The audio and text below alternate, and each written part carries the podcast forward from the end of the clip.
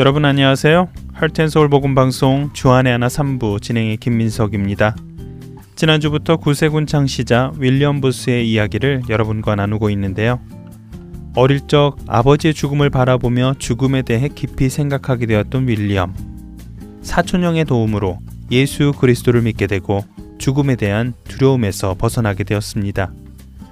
그리고 그 구원의 복음을 다른 이들에게도 전하기 위해 17살의 어린 나이에 목사가 되기로 결심합니다. 하지만 그런 결심을 한 윌리엄에게 의사는 1년도 채 살지 못할 것이라며 목사가 되는 것을 말립니다. 그러나 예수 그리스도의 보혈의 능력을 믿고 있던 윌리엄에게 의사의 그런 경고는 그를 주저앉게 하지 못했습니다.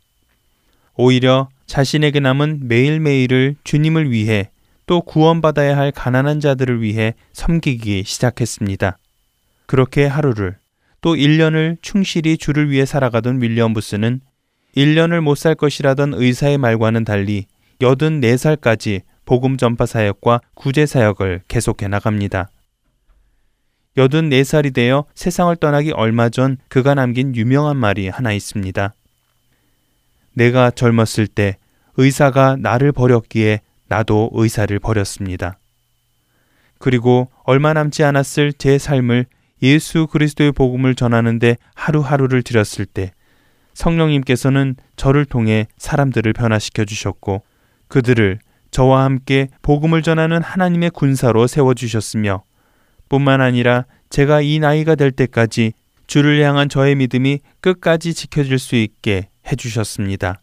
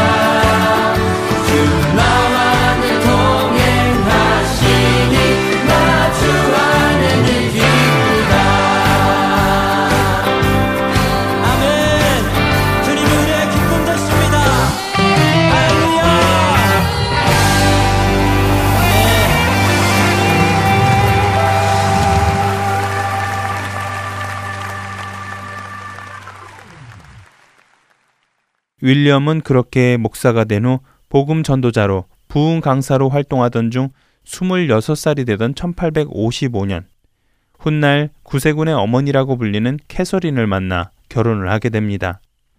당시 윌리엄 부스의 아내 캐서린 역시도 영성 있는 설교자였는데요. 1862년 캐서린이 영국에서 여자들만을 위한 집회를 열었을 때 그녀의 설교를 듣기 위해 모인 여성이 무려 2,500명을 훌쩍 넘었다고 하네요. 이렇게 윌리엄 부스와 아내 캐서린은 함께 복음 사역을 하면서 역사하시는 성령님을 경험합니다. 하루는 런던의 한 빈민거리에서 설교를 하던 중 갑자기 그곳이 자신이 평생 있어야 할 사역지임을 깨닫고 런던 빈민을 위한 구제 활동을 하기 시작합니다. 그리고 그 빈민거리는 후에 구세군 사역의 시작이 됩니다. 그때가 그의 나이 서른둘.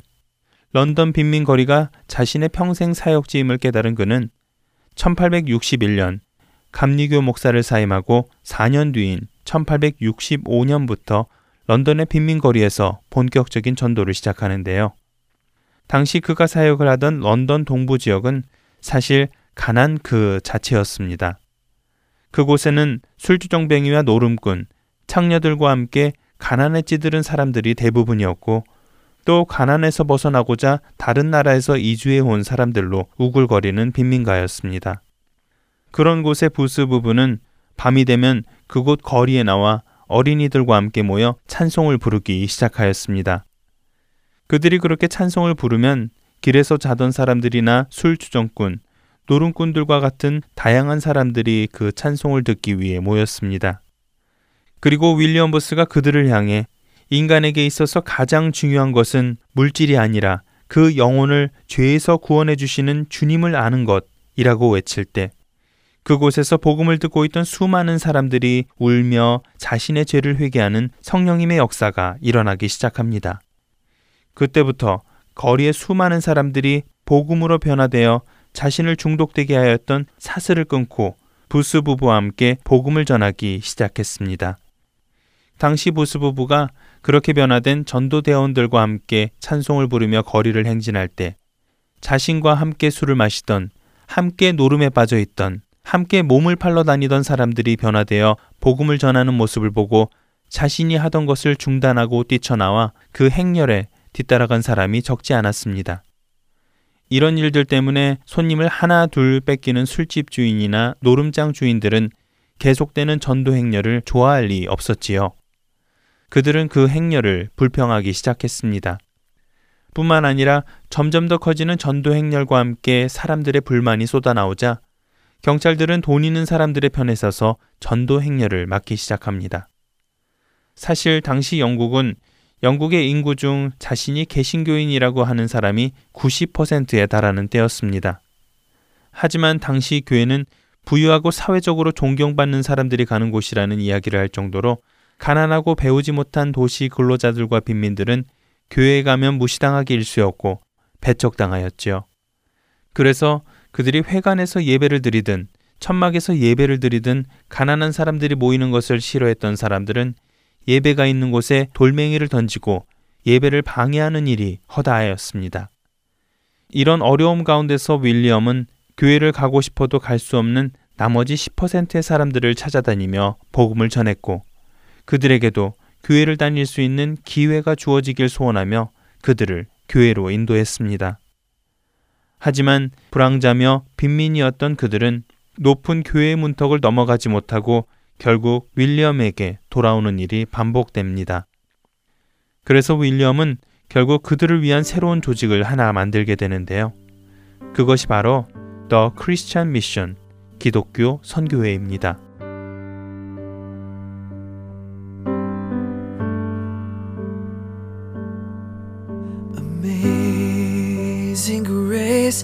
How sweet the sound that saved a wretch like me. I once was lost, but now I'm found. Was blind, but now I see. Twas grace that taught my heart to fear and grace my fears relieved. How precious did that grace appear the hour I first chains are gone.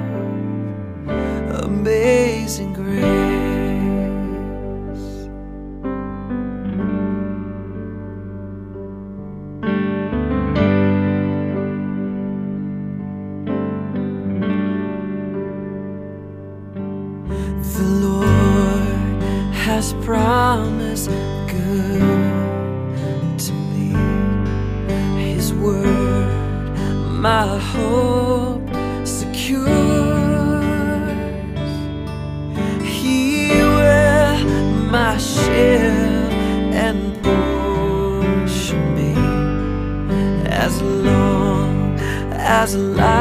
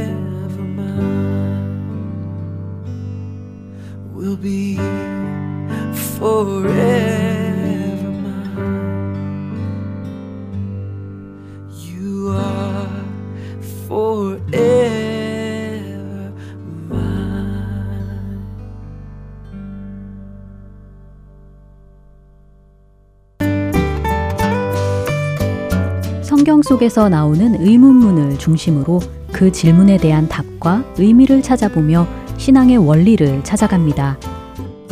주안의 하나 4부에서 성경 속 질문들 많은 애청 바랍니다. 세인트루이스 한인장로교회 최충희 사모께서 전해주시는 최충희 칼럼. 오늘의 제목은 우울증과 믿음입니다.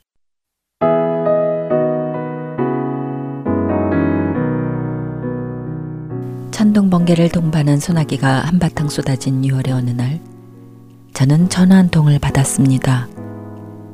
사모님, 엄마가 거의 알아들을 수 없을 정도로 작은 목소리가 흐느낌과 함께 전화기를 통해 들려왔습니다. 저와 남편은 전화를 끊자마자 제인 집사님 집으로 달려갔습니다. 저희 차가 골목에 들어서자 경찰차와 앰뷸런스 차가 제인 집사님 집 앞에 서 있는 것이 한눈에 들어왔죠. 수첩을 꺼내 들고 무언가를 적고 있던 경찰이 저희가 목사 부부라고 하자 자리를 비켜주었습니다. 저희 부부는 눈앞에 벌어진 상황을 어떻게 이해해야 할지 몰라 한동안 생각을 정리하지 못한 채 멍하니 시신을 내려다보고 있었습니다. 하얀 천으로 덮여진 제인 집사님의 시신, 시트로 덮여진 그녀의 시신을 바라보는 제 시야에 천 밖으로 삐져나온 제인 집사님의 하얗고 작은 두 발이 비온 뒤 6월의 햇살을 받고 비현실적으로 빛나 보였습니다. 그 광경이 더 처연하고 제 마음을 아리게 했죠. 저는 아무 소리도 못한 채 그 자리에 그냥 주저앉고 말았습니다. 제인 집사님은 남편과 함께 미국 회사를 다니는 전문 직장인이었습니다. 스라에 남매를 두고요. 비교적 행복하고 부러울 것 없이 사는 저희 교회의 집사님이셨죠. 그런데 수영장에서 수영을 하다가 갑자기 쓰러지셔서 병원에 실려가는 일이 발생했습니다. 뇌출혈이었습니다. 그녀는 의식불명이 된 채 중환자실에 누워있게 되었죠. 하루아침에 식물 인간이 되어버린 제인 집사님. 집사님을 위해 온 교인들은 모일 때마다 하나님께 집사님을 살려달라고 간절히 간절히 매달렸습니다. 그렇게 혼수 상태로 15일이 지난 날, 제인 집사님은 기적적으로 살아나셨습니다. 병원에서도 기적이라 했고요. 우리 모두가 하나님께서 제인 집사님을 살려주신 거라고 기뻐하면서 우리의 기도를 들어주신 하나님께 감사를 올려드렸죠. 집사님은 다시 회생하고 나서 무엇보다 신앙생활에 열심히 정진하셨습니다. 사모님, 한 번 죽음을 경험하고 나니까 이제 어떻게 살아야 할 것인가가 분명해졌어요. 성도님들의 기도 덕분에 하나님께서 제게 기회를 주신 것 같아요. 이제부터는 욕심 그만 부리고 나누면서 주님 잘 섬기다가 천국 갈 준비를 해야 하겠어요. 아직 거동이 불편하신 집사님은 물리치료를 받기 위해 병원에 다니셔야 했기 때문에 ride를 해드리면서 저는 자연스럽게 제인 집사님과 많은 이야기를 나눌 수 있었고요. 복음과 믿음 생활에 대한 이야기도 해드릴 수 있었습니다. 사실 집사님은 교회를 오래 다니긴 하셨지만요. 거의 주변에서 맴도는 주일 크리스천이셨거든요. 의식불명에서 깨어나신 후에 집사님은 불편한 몸을 이끌고 성경 공부와 기도 모임에 참석하셨고 단기 선교팀에 조인하셔서 함께 멕시코 유카탄 반도 선교행도 다녀오셨습니다. 그렇게 집사님은 열심히 신앙생활을 하기 시작했죠. 그리고 우리 모두가 이제는 집사님이 완쾌되셨다고 혼자 무엇이든 하실만 하시다고 생각할 즈음에 이렇게 갑작스런 죽음을 맞게 된 것이었습니다. 그러니 온 교회가 경악하고요. 슬퍼할 수밖에 없었죠. 무엇보다 아프고 난 후 집사님과 자주 만나 교제를 나누고 신앙적 권면을 드렸던 저로서는 그 충격이 참 컸습니다. 집사님의 죽음의 요인은 우울증이었습니다. 병원의 말로는 의식불명으로 있다가 회생하긴 했지만요. 여러 종류의 약물 복용으로 우울증이 후유증처럼 왔다고 합니다. 의사가 말하기를 이것은 의학적인 어떤 원인이 있기 때문에 우울증 약을 반드시 복용해야 한다고 했습니다. 그런데 제인 집사님은 언제부턴가 약 먹는 것을 꺼려 했습니다. 사모님, 믿음이 정말 있다면요. 약을 의지해서 우울한 기분을 없애면 안 되는 거 아닌가요? 하나님을 믿으면 기쁘고 행복해야 하는데 난 왜 이렇게 우울한 걸까요? 이거 마귀의 장난이 아닌가요? 집사님, 의사 선생님이 그러셨잖아요. 집사님의 우울증은 의학적 원인이기 때문에요. 약을 꼭 드셔야 한대요. 의사 선생님 말을 들으셔야 해요. 약을 드시면서 기도도 하시고 찬송도 들으시고 그러세요. 약 드시는 게 믿음이 없어서가 아니에요. 약도 하나님께서 아픈 사람들을 위해 주신 은총이라고 생각하세요. 아셨죠? 다시는 약을 버리지 마세요. 지인 집사님은 어디에서 누구에게 무슨 말을 들으셨는지 우울증을 마귀의 장난이라고 여기고 있었습니다. 크리스천은 우울증 같은 것은 걸리면 안 되는 것이라고 믿고 있었습니다. 그래서 한밤에도 일어나 마귀를 대적한다고 기도를 하고 찬송가를 크게 틀어놓는다고 남편 되시는 분이 걱정을 하셨습니다. 신방을 가면 목사님께서도요, 같은 조언을 해주시고 부탁을 드렸건만 집사님은 들을 당시만 그러시겠다고 하고는 병원에서 받은 약을 먹다가 버리시는 일을 계속 반복했습니다. 그러면서 시간이 흐르고요. 제인 집사님이 어느 정도 안정된 모습을 보이자 사람들도 이젠 집사님이 독립해서 사실만하게 되었다고 생각했고요. 저도 역시 마음을 놓을 즈음에 이런 사고를 당한 것이었습니다. 집사님은 차고문을 닫아놓은 채 차에 시동을 걸어놓고 잠이 드신 것이었습니다. 애청자분들께서는 어떻게 생각하시나요? 그리스도인들도 우울증에 걸릴 수 있다고 생각하시는지요? 우울증이란요, 진정으로 거듭난 사람이라면 결코 우울증에 빠질 순 없죠. 우울증이라뇨, 우울증은 죄가 아닌가요? 여러분들은 이런 말을 어떻게 받아들이시는지요? 성경에서는 항상 기뻐하고 범사에 감사라고 명령하셨으니까 크리스천은 우울해서는 안 되고 항상 기뻐해야 한다고 생각하시나요? 아무리 괴롭고 힘든 일이 있어도 입가에 미소를 지으며 성령 충만한 모습을 보여야 하나요?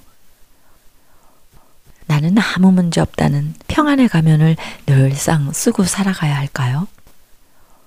성경은 참 실제적이고 솔직합니다. 성경은 우리 그리스도인들도요, 심한 우울감을 겪을 수 있음을 솔직하게 기록하고 있습니다. 다윗은 시편에서요, 하나님이여, 어찌하여 나를 버리셨나이까? 응답하지 않으시기를 언제까지 하시나이까? 하며 영적인 우울감과 함께 피곤하고 심장이 뛰고 기력이 쇠하고 뼈가 녹는 것 같고 눈물이 음식이 되었노라는 몸과 마음과 영혼의 우울감을 고백하기도 합니다.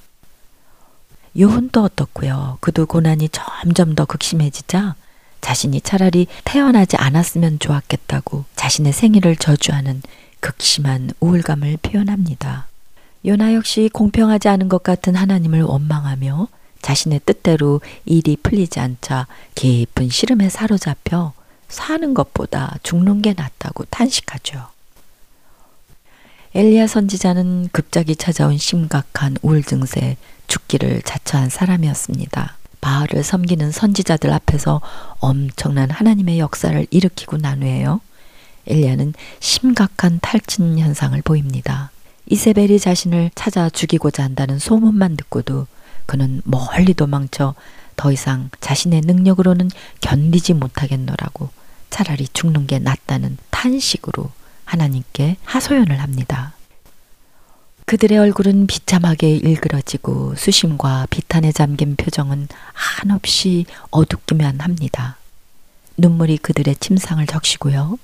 몸은 수척하고 침상에서 일으키는 몸은 한없이 무겁기만 합니다. 차라리 영원히 일어나지 않았으면 좋겠다고 생각합니다. 더 이상 인생에 보람 있는 일들이란 없는 것 같이 여겨집니다. 그야말로 차라리 죽고 싶은 것입니다. 과연 이들의 믿음은 어디로 사라진 것일까요? 그토록 하나님을 경외하고 섬기고 순종하던 그 헌신된 믿음, 그들이 보여줬던 그 믿음의 고백과 행동은 모두 거짓이었던 걸까요? 성경은 믿음이 좋은 사람들도요, 낙심에 떨어져 때로는 극심한 우울 증세로 고통받을 수 있음을 말씀하고 있습니다. 그들의 믿음이 어디론가 사라져서가 아니라요, 육신을 지닌 인간의 약함과 한계를 보여주는 것이죠. 이 세상에 사는 한 우리의 육체가 감기에도 걸리고 심각한 병에도 걸리는 것처럼요.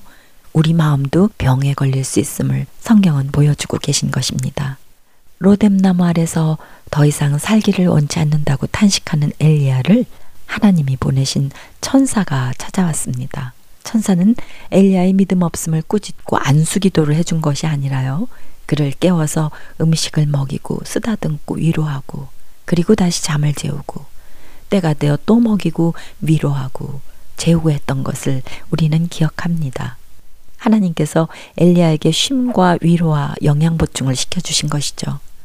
저는 이 장면을 읽으며 하나님의 자상하심과 지혜로우심을 다시 한번 생각하고 감탄했었습니다.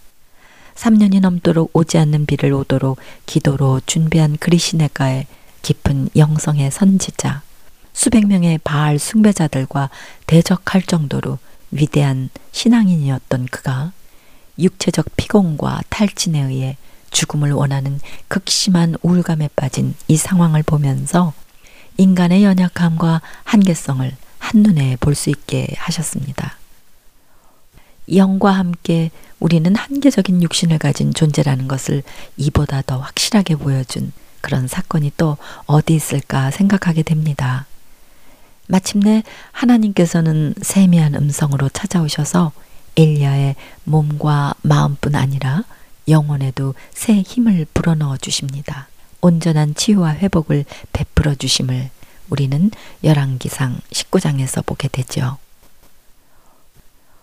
제인 집사님의 갑작스런 죽음은 우리 모두의 마음을 아프게 했고 심히 안타깝게 했지만 한편 결코 회생할 수 없는 집사님을 기적적으로 일으켜 주셔서 생명을 연장시켜 주셨고 그 시간 동안 하나님과의 관계를 회복시켜 주시고 거듭난 크리스찬으로서 삶을 살게 하셨음을 생각할 때요. 정말 깊은 감사의 마음이 우러나옵니다. 짧은 동안이었지만 그 자비의 시간을 통해 하나님께서는 한 영혼을 생명책에 기록하셨음을 믿습니다. 크리스찬도 낙심할 수 있습니다. 우울한 소식들로 가득 찬 광야 같은 이 세상을 살아가는 우리 크리스천들에게도요, 마음의 감기, 우울증이 찾아올 수 있습니다. 그때 당황하거나 두려워하지 마시고 자신의 몸과 마음과 영혼을 지혜롭게 잘 돌보셔서요. 주 안에서 승리하시는 여러분들이 되시기를 간절히 바랍니다. 진심으로 애청자 여러분들의 영육간의 건강과 강건하심을 기원하고 또 축복합니다. 저는 다음 주 이 시간에 다시 찾아뵙겠습니다. 안녕히 계세요. 샬롬.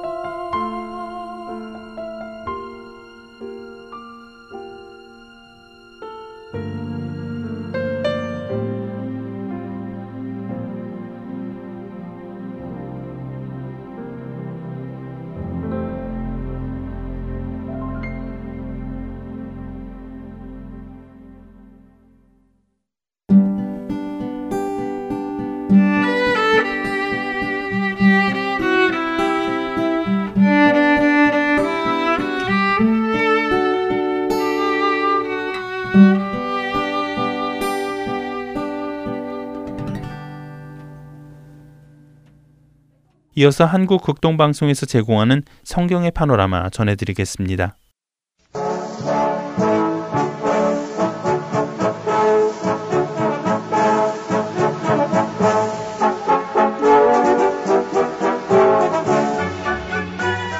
성경의 파노라마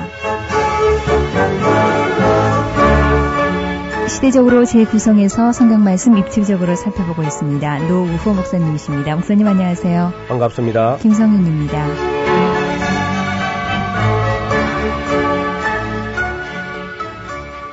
예수님의 열두 제자 중 아주 대표적인 베드로, 베드로 예. 전서 오늘 살펴보죠.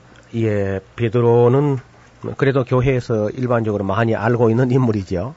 신약 성경에 나오는 인물 중에 가장 걸출한 인물이 있다면 아마도 베드로와 바울, 요한 이런 분들을 아마 들게 될 겁니다. 베드로 전서는 아마도 AD 60년부터 한 65년, 66년 그런 어간에 기록된 책으로 보입니다. 그때는 네로 황제의 기독교 박해가 시작될 때 베드로는 이러한 박해를 인해서 결국 잠깐 우리는 시험과 시련을 겪게 될 것을 말하고 있습니다. 교회 역사는 아직 40년도 채 되지 않은 것 같습니다. 오순절로부터 교회 역사를 만약에 시작한다고 하면은 아주 짧은 기간이 있기 때문에 한 개인에게도 시험과 시련이 있고요.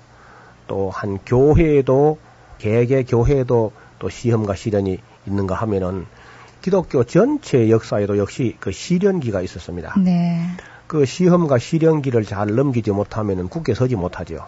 그래서 아마 기독교 역사에 10대 박해가 있는데 이 다음 시간에 우리가 이제 요한 계시록 공부할 때에 그때 10대 박해를 좀 살펴보기로 하고요. 우선은 지금 제일 먼저 있었던 이 박해가 바로 네로 황제 당시의 이 박해.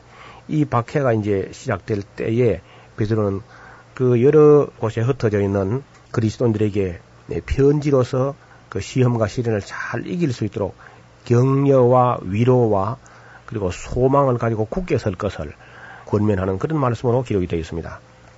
이 수신자라고 하는 것은 다시 말해 이 편지가 어느 곳에 보내졌냐 하면은 어느 한 교회에 보내진 것이 아니고 지금의 터키 지방 그 전체를 커버하는 그런 내용으로 담고 있습니다.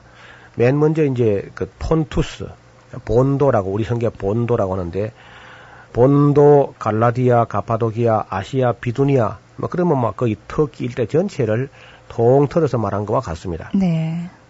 그런 등지에 흩어져 있는 음, 나그네들, 즉 그리스도인들을 베드로는 그저 나그네라고 말하기를 좋아합니다. 왜냐하면 나그네라고 하는 사람들은 이 땅을 자기 고향으로 생각하지 않고 잠시 머물러 가는 곳으로 생각하는 거죠. 네. 그이 땅은 정말 우리의 영원한 본향은 아닙니다.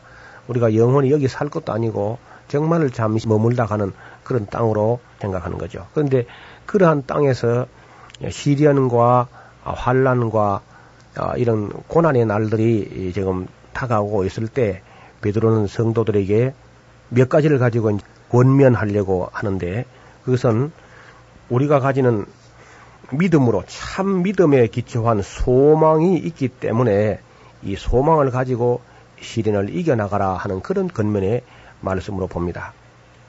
그래서 시험과 시련과 환란이라는 것은 또 핍박이라는 것은 잠깐 있는 것이다 하는 것이죠. 그래서 잠깐 이러한 그 시련 때문에 우리가 고난을 당했지만은 오히려 더 기뻐할 수 있다. 왜냐하면은 이거 한 번을 넘겼다는 것은 그 시련을 겪을 때는 힘들지만요. 네. 그걸 겪어 넘어가고 나면은 야 참 잘 넘겼다. 그러니까 하나를 통과했다. 한 관문을 우리가 넘어섰다. 어, 그런 기쁨을 또 느낄 수 있는 것이죠. 그렇죠. 우리가 그 큰 흐름을 다시 좀 살펴보면요. 지난 시간에 우리가 봤던 그 야고보는 진짜 믿음, 참 믿음을 이야기해요. 네. 그 행함이 있는 믿음, 그리고 살아있는 믿음, 시험을 이기는 믿음, 진짜 믿음을 이야기하고 또 이제 이 베드로는 소망을 이야기합니다. 소망. 그래서 대개 야고보나 바울 같은 분을 믿음의 사도라 이렇게 말한다면은 베드로를 소망의 사도라 그렇게 이야기하고 이제 우리가 그 다음에 공부할 요한은 사랑의 사도 이렇게 말씀하죠. 그러니까 이 믿음의 우리 신앙생활 전체의 요소 중에 믿음과 소망과 사랑 이 세 가지는 항상 있어야 하지 않습니까?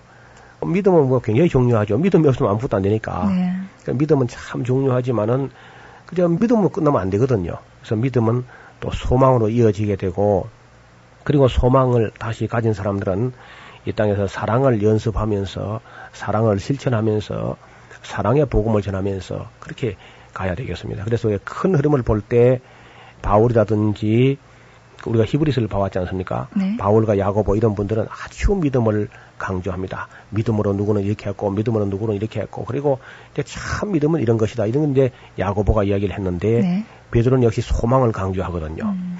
그래서 이 소망은 이 세상 사람들이 말하는 희망하고는 좀 다릅니다. 그 세상 사람들이 말하는 희망은 막연한 그야말로 희망사항이지, 그는 이루어진다는 보장이 없어요. 그 우리가 참 그리스도인들이 참 믿음을 가진 사람들에게 보장된 이 소망이라는 것은 하나님의 약속에 근거한 소망입니다. 즉, 그 신실하신, 한 번 말씀하시고 반드시 그 약속을 지키시는 분의 약속에 근거한 그런 소망을 우리에게 피력하고 있는 것입니다. 육체적인 출생도 어, 자신의 뜻대로 되지 않는 것처럼 영적인 중생도 역시 태어나고 싶은 그 사람 마음대로 되는 것이 아니고 정말 하나님의 은혜로 거듭난 사람들에게 이 소망이 주어진다는 겁니다. 이 소망은 성령으로 거듭난 사람들이 누리게 되는 것인데 이 소망으로 말미암아서 우리가 어려움을 넉넉히 이겨나간다. 그런 것을 교훈하는 거죠. 한때 왜 로마로 가는 배에 바울이 타고 가는데 큰 유라굴로는 풍우가 대적했습니다. 그때에 그 천사가 밤에 나타나서 바울에게 네가 예루살렘에서 전한 복음을 로마 황제 가이사 앞에서 반드시 전하게 될 것이다 하는 소망의 약속을 함 주셨습니다. 네. 그 뭐 14일간 햇빛도 달빛도 별빛도 보지 못했던 바울과 그 배에 탄 276명이 얼마나 참 절망에 빠져 있었는데 그런데 거기 한 사람 이 소망의 약속을 확실히 부여잡은 바울은 담대할 수 있었습니다. 그것은 어떤 과정을 거칠지는 모르지만은 배가 깨어질지도 뭐 우리가 파손돼 가지고 물에 빠질지 모르지만은 결론이 나 있는 겁니다. 로마 항구에 도착하게 되고 로마 황제 앞에 서게 된다는 것이 소망으로 주어지게 되니까 바울에게서 파도는 아무 문제가 되지 않았어요. 그런 것처럼 우리가 이 하나님 나라에 들어가게 되는 완전한 소망이 확실하기만 하면은 환란을 이길 수가 있다는 것입니다. 네로 황제의 핍박이든지 도미티아누스 황제의 무슨 그 박해라든지 하드리안이라든지 트라이안이라든지 여러 환란이 앞으로 이제 열 번 박해할 거거든요. 그 10대 박해 우리가 계시록에 보면요. 열흘간 시험을 받을 것이라는 것은 열흘간이 아니고 사실상은 10일뿐만 아니라 열 번의 때에 시험을 받을 것이다. 하나님께서 적어도 온 세계에 복음을 전하기 위해서 하나님의 교회를 실현하시되 열 번의 로마 황제의 박해를 통해서 강하게 연단을 했다는 것을 우리가 역사를 통해서 알 수가 있습니다. 어떤 사람에게는 그저 한두 번 시험해서 시험이 끝나는가 하면은 네. 어떤 사람에게는 여러 번 시험을 거치는데 이것이 전혀 사람마다 다르다는 겁니다. 사람마다 시험 문제가 똑같으면은 예를 들어서 뭐 운전 면허증 시험 보면 시험 종류가 네 가지 된다 그래요. 예. 그래서 이제 줄을 바꾸어서 앉히고 뭐 하는데 네 가지만 있으면 얼마나 좋겠습니까? 우리 그리스도인들이 하나님 앞에 치르는 시험은 네 가지가 아니고 400가지도 넘을 거예요. 음. 사람마다 다 다르니까요. 그래서 그런 어려움들이 그 사람 믿음의 분량에 따라서 사명의 경종에 따라서 그 시험과 시련이 다르기 때문에 어떠한 어려움도 이길 수 있는 것은 하나님께서 우리에게 약속하신 그 소망을 붙잡는 그 약속을 붙잡는 소망으로만 이겨낼 수 있는 줄로 압니다. 그래서 이 소망은 모든 중생한 사람들 가운데 주어진 특권이기도 합니다. 하나님께서 이런 소망을 그 주실 때 영생의 선물과 함께 주셨다는 겁니다. 영원한 생명 가운데 이루어질 그 소망의 세계를 우리에게 주셨기 때문에 순교까지도 할 수 있는 것이죠.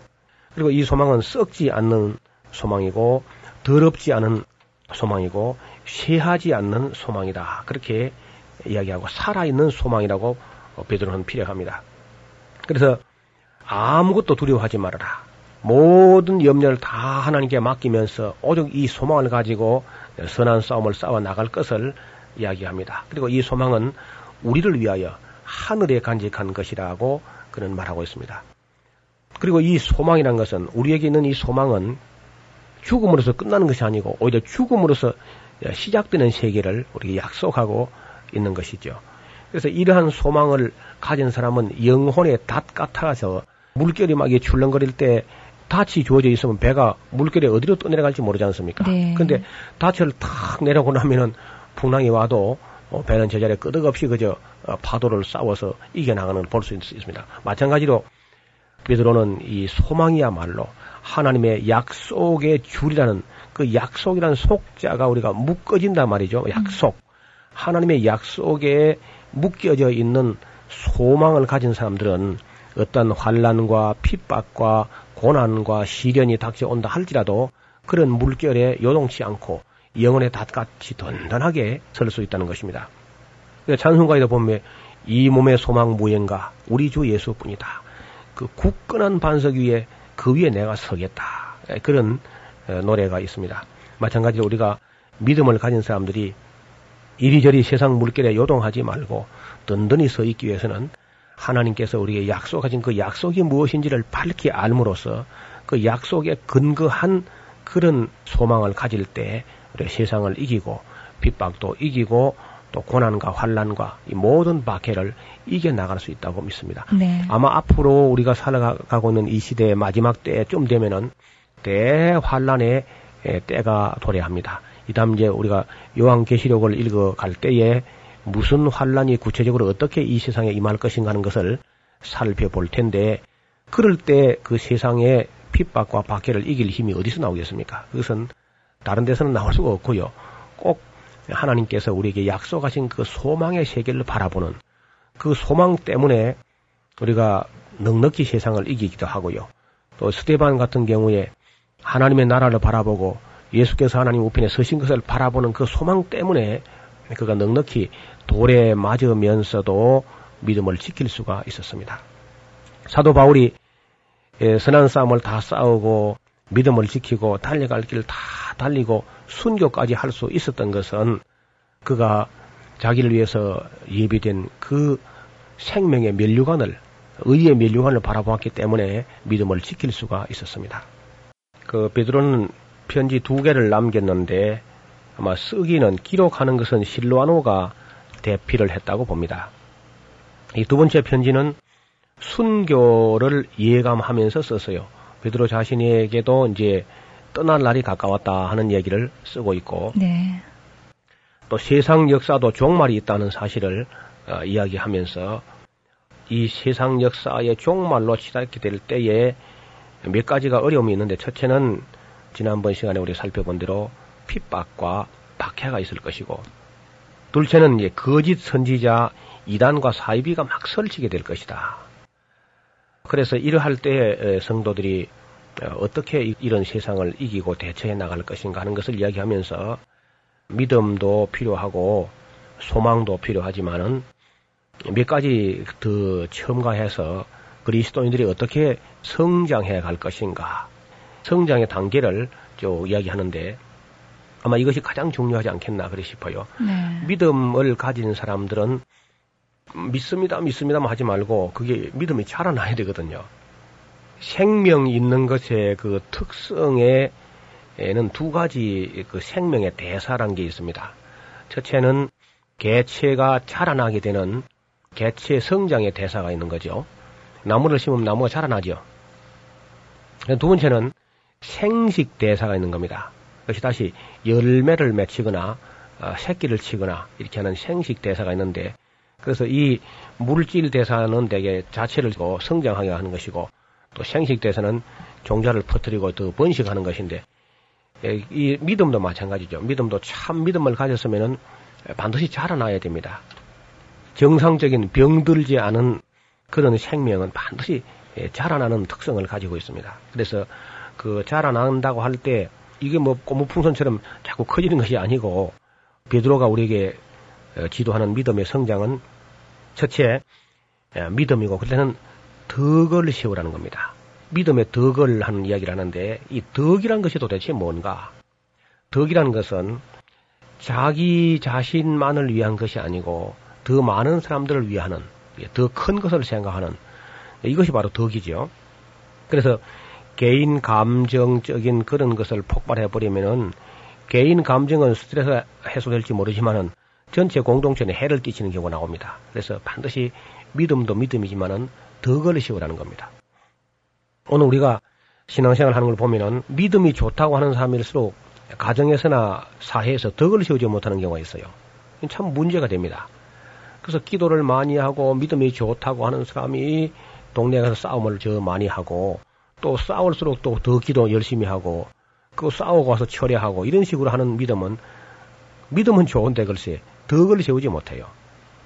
직장에서나 가정에서나 마을에서나 집안에서나 그 가까운 사람들 그 이웃 관계 속에서 덕을 세우는 믿음. 네. 이게 참 중요한 겁니다. 그래서 모든 것이 다 가하지만은 모든 것이 다 덕을 세우는 것은 아니다. 바울이도 역시 그 말을 하는 거죠. 믿습니다 해가지고 믿음으로는 다 할 수 있습니다. 뭐든지 그죠. 불가능 없다 하면서 막 할 수 있는데 이것이 글쎄 하나님의 교회의 덕이 되는가, 하나님의 영광이 되는가, 여러 사람의 유익이 되는가, 여러 사람의 유익을 도모하고 더 많은 사람의 마음을 평안하게 하고 다른 사람을 기쁘게 하는 이것이 바로 덕인데 이걸 너무 생각하지 않을 때이 교회는 어려움을 겪습니다. 개인의 믿음도 거기서 그냥 스톱돼 버리고 가족 전도도 안 되고 대개 가정에서 덕을 세우지 못하거나 집안 문중에서 덕을 세우지 못하거나 마을에서 덕을 세우지 못하거나 직장에서 덕을 세우지 못하면 전도가 되질 않습니다. 그래서 베드로가 믿음의 덕을 이야기할 때 참 중요한 것인데 이걸 역시 교회에서 오늘 많이 강조를 하지 않고 있는 겁니다. 그 고린도 교인들이 굉장히 신령한 은사를 많이 받은 것 같은데 문제는 덕을 세우지 못해요. 그래서 바울이 모든 것이 가하지만은 모든 것이 덕을 세우는 건 아니지 않느냐 하는 것을 이야기합니다. 그 다음에 덕도 덕이지만은 덕의 지식을 이야기합니다. 지식은 세상 무슨 무슨 그런 지식이 아니고 하나님을 아는 지식, 진리를 아는 지식, 성경을 아는 지식, 영적인 세계를 아는 지식이 굉장히 중요합니다. 우리 그리스도인들이 그 외에도 어디 가서 뭐 무식하다는 말을 들어서는 안 되겠죠. 그래서 믿음의 덕을, 덕의 지식을 이야기합니다. 어, 이 지식이 없다 보면은 이단과 사이비를 당해내지를 못합니다. 이단과 사이비 이런 정도로 막 아주 고도의 맹훈련을 받아오는데 우리 그리스도인들이 너무 그저 믿음이 너무 좋아서인지 공부를 하지 않아 가지고 성경도 잘 알지 못하고 이런 경우가 있거든요. 반드시 지식을 이야기합니다. 아마 베드로 사도 같은 분도 사실 이제 지적으로는 바울이라든지 뭐 이런 분 못했거든요. 마태에게도 좀 떨어졌을 것이고 그래서 자기가 참 열심히 있어가지고 대표 격을 맡았지만은 아, 지식에 있어서 늘 부족하다는 것을 느꼈을 거예요. 예. 그래서 그 후배들에게 남길 때 열심히 공부할 것을 덕의 지식을 이야기합니다. 음. 그 다음에 이 지식을 추구하는 게 이거 주지주의가 돼가지고 막 뭐든지 다 알려고 하면 또 이게 문제가 돼요. 네. 그래서 지식에는 반드시 절제가 필요합니다. 네. 모든 걸 다 알려고 해서는 안 됩니다. 하나님께서 이제 모르게 해놓은 것은요, 모르는 것이 유익하기 때문에 모르게 해놓은 겁니다. 그리고 이제 알게 해놓은 것은 아는 것이 유익하기 때문에 열심히 그 알아야 되겠죠. 네. 그래서 베드로가 하는 말에 보면은 우리 주 예수 그리스도를 아는 지식에서 자라가라 그런 얘기를 맨 끝머리의 결론으로도 이야기를 합니다. 그래서 지식이 필요하지만은 모든 것을 다 알려고 하지 말고 하나님께서 알게 하신 것을 알려고 하는 그런 노력이 필요합니다. 네. 이것이 바로 절제지요. 그 절제라는 것은 다른 말로 하면 이제 자기를 그 제어하는 능력인데 특별히 그 감정의 절제, 감정 처리를 잘 할 수 있어야 성숙된 신앙으로 나아갈 수 있습니다. 그 감정을 절제하지 못해가지고 폭발해가지고 저 말도 함부로 해버리고 혀를 제어하지 못하면은 그 사람의 경건은 다 헛것이 된다. 그렇게 말합니다. 아무리 열심히 신앙생활을 해오다가도 한번 감정을 폭발해버리게 되면은 이것이 그저 그의 경건을 전부 다 무위로 만들고 맙니다. 예. 우리가 잘 아는 대로 모세와 아론이 그렇게 다 온유하고 겸손하고 잘 해오다가 무리바 물가에서 그저 반석을 치는 그런 절제를 하지 못해가지고 하나님께 아주 큰 책망을 듣게 되는 것을 볼 수 있습니다. 그래서 지식의 절제를 절제에 또 인내가 필요합니다. 이 신앙생활에 인내라는 것은 뭐 굉장히 중요하죠. 믿음도 오래 참는 것이고 믿으니까 소망도 멀리 바라보고 또 역시 오래 참는 것이고 사랑은 오래 참는 거죠. 사랑은 오래 참고 그래서 인내가 없는 사람들은 정말로 하나님께 무슨 뭘 얻을 수가 없어요. 꼭 인내가 아주 필요합니다. 그 다음에 인내의 경건을 항상 그저 두렵고 떨림으로 우리 자신의 믿음을 관리하는 그런 경건이 필요하고 경건의 형제 우애, 주 안에서 형제와 자매가 된 사람들이 서로 우애 있게 지내는 것은 하나님을 참으로 기쁘시게 하는 겁니다. 아무리 우리가 신앙이 좋다 할지라도 형제와 다투고 싸우면은 결코 하나님을 기쁘시게 할 수 없는 거죠. 우리 육신의 아버지 어머니도 그 형제 자매가 우애 있게 잘 지내면 그것이 부모의 기쁨이 되는 것처럼 주 안에서 형제 자매가 서로 사랑하게 될 때 하나님의 기쁨이 되는 거죠. 네. 형제 우애 그 넘어서 사랑을 공급하라 그렇게 기록하고 있습니다. 형제에게만 무난하면은 이방인보다 뭐 더 하는 것이 뭐 있느냐. 그 형제의 사랑을 넘어서 원수까지 사랑하는 데까지 가야 이제 이게 완성이거든요. 예수님께서도 마태복음에서 마태복음 5장 43절부터 48절까지 보면은 예수님께서 그 원수 사랑까지 이야기를 합니다. 적어도 우리의 믿음이 그까지 가야 되니까요. 내가 믿음을 가지고 구원받았다고 막 그것만 가지고 길길이 뛰서는 안 되고요. 반드시 덕을 세우도록 노력해야 되겠습니다. 그리고 덕을 세울 뿐 아니라 이제 반드시 지식이 있어야 이단과 사이비를 이길 수 있으니까 지식이 있어야 되겠고 또 어, 지식에도 역시 절제를 하는데 지식 자체의 절제도 필요할 뿐더러 감정을 처리하는 그런 self control 자기 자신을 잘 제어하는 그런 절제가 필요합니다. 그 다음에 인내 그리스도인의 삶 속에는 끊임없는 인내가 아니면은 견뎌낼 수가 없습니다. 환란과 핍박과 고난과 역경과 시련과 모든 어려운 가운데서도 역시 인내는 모든 것을 이기게 하는 것이죠. 그리고 이제 경건을 쌓고 날마다 하나님 앞에 서는 연습을 하고 그리고 형제 우에 아주 믿는 사람끼리 참 아름답게 성도의 교제가 이루어지고 그리고 더 넘어서 예수 믿지 않는 바깥 세상의 원수까지도 어, 사랑할 수 있는 데까지 가야 되겠다. 이런 이야기를 베드로가 하고 있는 것입니다. 그리고 세상은 멀지 않아서 언젠가는 이 지구 자체가 완전히 다 뜨거운 불에 풀어지게 되고 체질이 녹아지게 되고 온 세상에 있는 것은 다 이 물질 세계라는 것은 다 해체될 날이 온다. 그러니까 그런 그 썩어지고 어, 쇠하고 깨지고 파괴될 그 세상에다가 소망을 두지 말고 영원한 세계를 바라보면서 주님 오신 날을 바라보면서 굳게 설 것을 권면하고 있습니다. 네. 그래서 세상에 갔다 가면 우리가 그 성경 해석을 잘 못할 위험도 있다고 하면서 바울이 쓴 편지 같은 거 특별히 어려운 것이 있으니까 억지로 사사라이 풀지 말고 성경 해석하는 걸 아주 조심하라고 그런 말씀도 곁들이고 있습니다. 네. 혹독한 그런 박해를 이겨가면서 이단과 사이비를 다 이겨가면서 또 자기 자신과의 싸움을 해가면서 믿음이 성장하면서 또 다른 사람에게 전도해야 되면서 이런 여러 가지 문제를 이 짤막한 서신에서 우리에게 다루고 있는 것이죠. 그래서 이 베드로전서, 후서, 야고보서 이런 어, 서신들이 놀랍게도 교회에서 이거 단번에 그저 한권한 권을 전체로 보고 이해하고 또 그것을 실천하고 해야 될 텐데 교회들이 성경책을 한 권한 권을 잘 가르치지 않고 그저 한두 절씩 이렇게 뽑아서 설교하고 말기 때문에 성도들도 성경 한권한 권을 전체로 이해하지 못하고 있는 그런 실정인데 이건 우리나라도 마찬가지고 다른 나라도 거의 비슷해요. 그래서 앞으로 성경 공부를 할 때에 정말 한 권을 두루마리 전체를 통째로 삼켜버리겠다 그런 어, 욕심을 가지고 좀 큰 기대를 가지고 성경 한 권한 권을 공부해가지고 66권을 전체로도 좀 이해가 되고 네. 각건 각 건을 한 건 통째로 좀 이해해가는 그런 통정적 안목이 좀 있기를 바라는 것입니다. 특별히 베드로 후서나 베드로 전서는 길지 않은 책이니까 길지 않은 서신이니까 읽었다 하면 그냥 단번에 읽고 여러 번 반복해서 읽다 보면은 베드로가 무슨 말씀을 하고자 하는지를 이해하게 될 줄로 믿습니다. 감사합니다. 성경 속의 숲과 나무를 동시에 보는 시간, 성경의 파노라마 지금까지 노우호 목사님이셨습니다. 목사님 고맙습니다. 감사합니다. 김성윤이었습니다.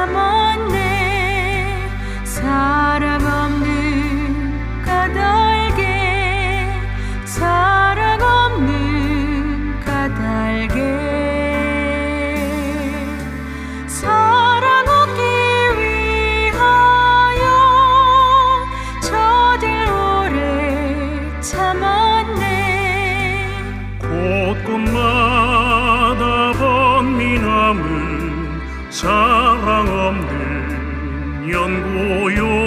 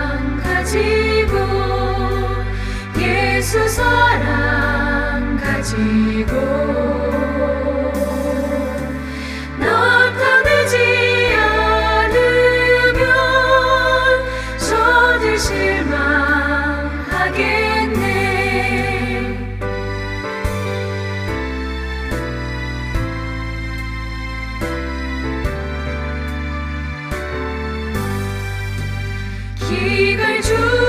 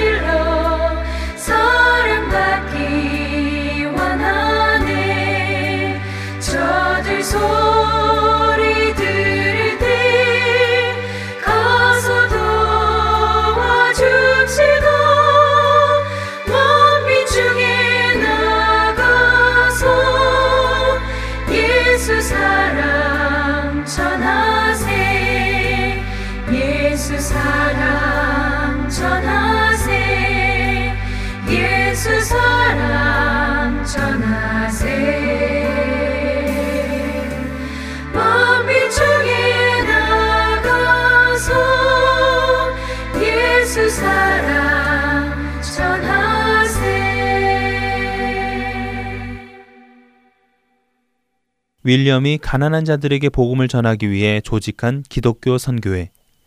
이 선교회는 후에 윌리엄이 44살이 되던 1878년에 The Salvation Army 구세군으로 이름을 바꾸면서 군대 조직과 비슷한 구조의 교회 조직을 구성합니다. 이렇게 시작된 이 구세군 기독교 단체는 이때부터 가난한 사람들에게 음식을 나눠주며 쉴 곳을 제공하며 매춘 여성들을 위한 숙박시설 등의 다양한 사회복지 시설을 운영하기 시작하였고 그런 그들에게 예수 그리스도의 복음을 전하는 것을 그치지 않았습니다. 수천 명의 실직자들을 위해 인력 교환 서비스 센터를 시작하였고 당시 런던에서 실종된 사람이 9천여 명이나 되는 것을 발견하고 실종된 사람들을 찾아주는 사업을 시작하였으며 가난한 사람들을 위한 은행까지 세우게 됩니다. 이 같은 구세군의 빈민 구제 사업과 사회복지 운동은 이후 전 세계 사람들에게 많은 선한 영향력을 미치게 되는데요. 1904년 윌리엄 부스가 75살이 되던 그해 그는 영국 국왕으로부터 초대를 받아 사람들로부터 받은 수십 년간의 고난과 박해에 대해 위로받게 됩니다. 바로 그때 윌리엄은 국왕에게 이런 말을 했다고 합니다. 국왕이시여, 어떤 사람의 꿈은 예술이고 어떤 사람의 꿈은 명성이며 돈에 있지만 제가 수십 년간 고난과 박해를 이겨낼 수 있었던 것은 제게는 사람들의 영혼을 구원으로 인도하는 꿈이 있기 때문입니다. 윌리엄은 구세군 사람들에게 늘 이런 말을 했다고 합니다. 구세군은 주님의 군대입니다. 희생이 없는 군대가 있을 수 없듯이 복음을 전해야 할 주님의 군대가 희생을 두려워한다면 그것은 짠맛을 잃은 소금과도 같은 군대일 것입니다. 그는 이런 복음 전파의 사명을 가지고 평생을 살았던 사람이었습니다. 그러던 그는 1912년 83살의 일기로 하나님의 부름을 받게 되는데요. 병약한 몸 때문에 사역을 하게 되면 1년도 채 못 버티고 죽을지 모른다는 의사의 말을 버리고 하루하루를 주님의 심장으로 살았던 윌리엄 보스. 15살에 주님을 만난 윌리엄은 1년이 아닌 68년간을 그리스도를 위해 헌신하였습니다.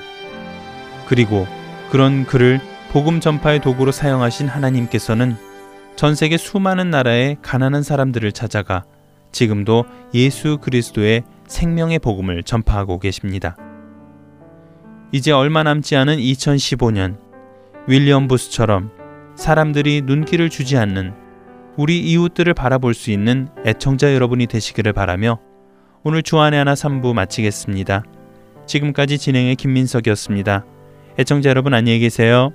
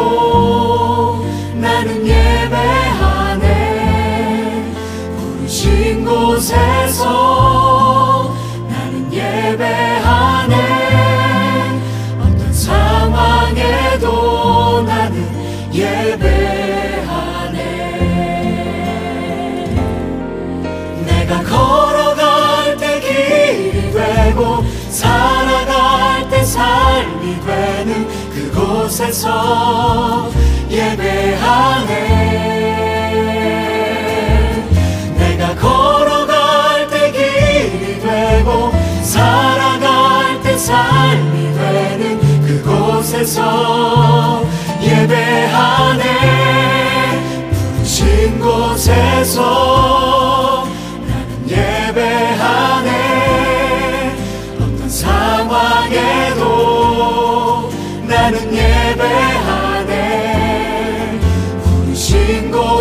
앞에서 나는 예배하네.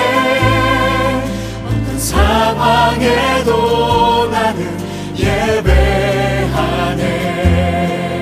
부르신 곳에서